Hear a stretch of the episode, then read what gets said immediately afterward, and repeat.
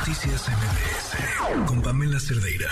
Tenemos a Mario Maldonado en la línea, escuchando además, bueno, pues toda esta versión. Mario, ¿cómo estás? Muy buenas noches. ¿Qué tal, Pamela? Muy buenas noches. Qué gusto saludarte a ti al auditorio. Igualmente, pues tú, o sea, su pregunta, tú señalas en la columna de dónde viene esta información. Sí, sin duda alguna. Yo comienzo esta investigación porque es un tema pues, muy importante y obviamente doloroso para la sociedad eh, y, me, y me lleva a la investigación, pues primero a saber que este sujeto, Rautel N, tiene negocios en la Ciudad de México, que era algo que, por cierto, no la Fiscalía de la, de la capital y Claudia Sheinbaum no habían dicho, ¿no? Entonces me pareció muy relevante.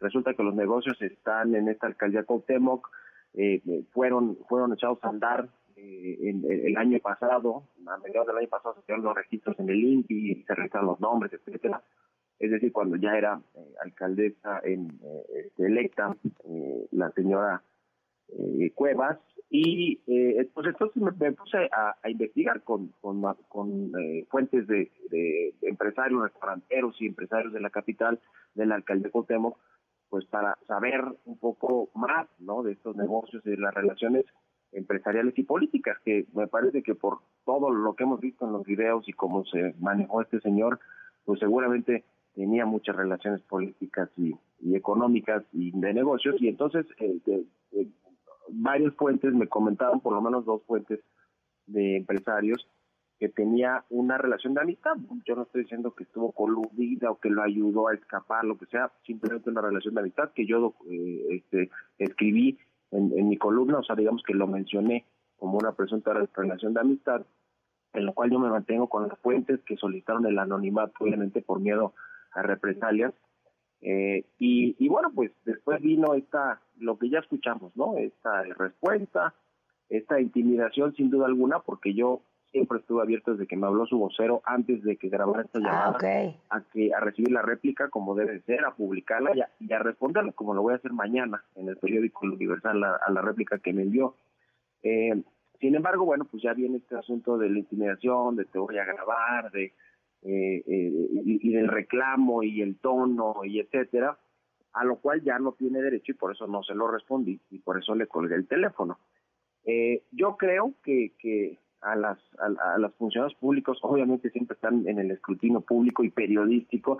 A mí me pareció pues de entrada relevante seguir esa línea de investigación de los negocios que, tiene este sujeto en la capital, en la alcaldía de Guatemala, donde por cierto fue donde ocurrió presuntamente este feminicidio o el homicidio de la joven Ariadna y donde, donde tiene negocio. Entonces me parece que obviamente es relevante e, e, e, imprescindible investigar pues también eh, las relaciones con los altos eh, funcionarios de esa alcaldía que llevan obviamente a Sandra Cuevas. Y, yo no me voy a enganchar tampoco con Sandra Cuevas y, yo, y si quiere proceder legalmente yo también lo voy a hacer porque además este asunto de que me relaciona con Claudia Sheinbaum, por Dios, me parece que es pues no conocer mi trabajo en absoluto, de, digamos, de, lo crítico que, que soy con todos los gobernantes y con todos los partidos y con Morena y, la, en la capital del país, es decir, me parece que es simplemente no conocerlo. Y yo creo que quien sí conoce mucho del talante y de, y de, y de, y de la, lo que ha sido la gestión de Sandra Cuevas, pues es la opinión pública, porque solo por mencionar algunos casos, pues eh, ha sido señalada y acusada de usar autos, automóviles, camionetas con placas alteradas o sin placas, de regalar dinero en efectivo, de tener colaboradores detenidos por agresiones sexuales. Uno de sus ex colaboradores en la alcaldía fue detenido por presuntamente haber abusado sexualmente de su hija menor, de agredir policía, la suspendieron del cargo, la vincularon a proceso, no podía salir del país. Y hace poquitos días lo acaba, la, Auditoría Superior de la Federación la acaba de pues de acusar de irregularidades en su gestión de desviar 121 millones de pesos. Es decir, la opinión pública sí conoce quién es Sandra Cueva y por eso, pues con más razón, hay que investigar esta presunta relación con este feminicida o presunto feminicida. O sea, me parece que es del interés periodístico y público que cualquiera de nosotros hubiera seguido esa línea de investigación, Pamela. Oye, Mario, cuéntame, ¿de qué son los negocios de este sujeto?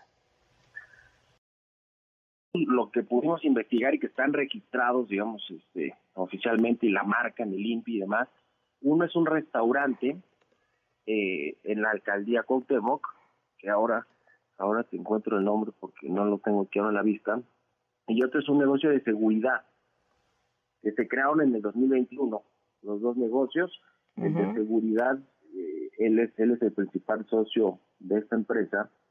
Hoy no sabemos a quién le da servicios, ¿verdad? pero son dos, un restaurante y un negocio de seguridad. Un negocio de seguridad. domicilio en la Ciudad de México y están en la alcaldía Cuauhtémoc.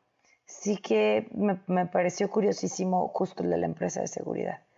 pues sí, em, porque justamente se dedica a los temas de, de, cámaras y de poner todos estos eh, servicios de, de circuito cerrado y cosas por el estilo, sobre todo por el por el desaseo y qué bueno que está este, pues en todas las cámaras viendo pues, pues, o sea, cómo está huyendo y cómo carga claro, claro, lamentable, tristísimo y doloroso.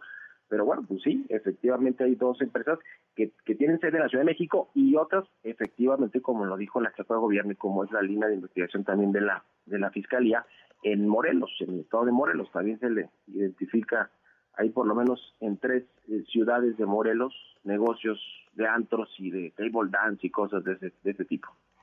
Oye, Mario, pues estamos al pendiente de esta historia y te agradezco, por supuesto, como siempre, la oportunidad de platicar. Con mucho gusto, Pamela, te mando un abrazo y buenas noches. Saludos al auditorio. Un fuerte abrazo de vuelta. Noticias MBS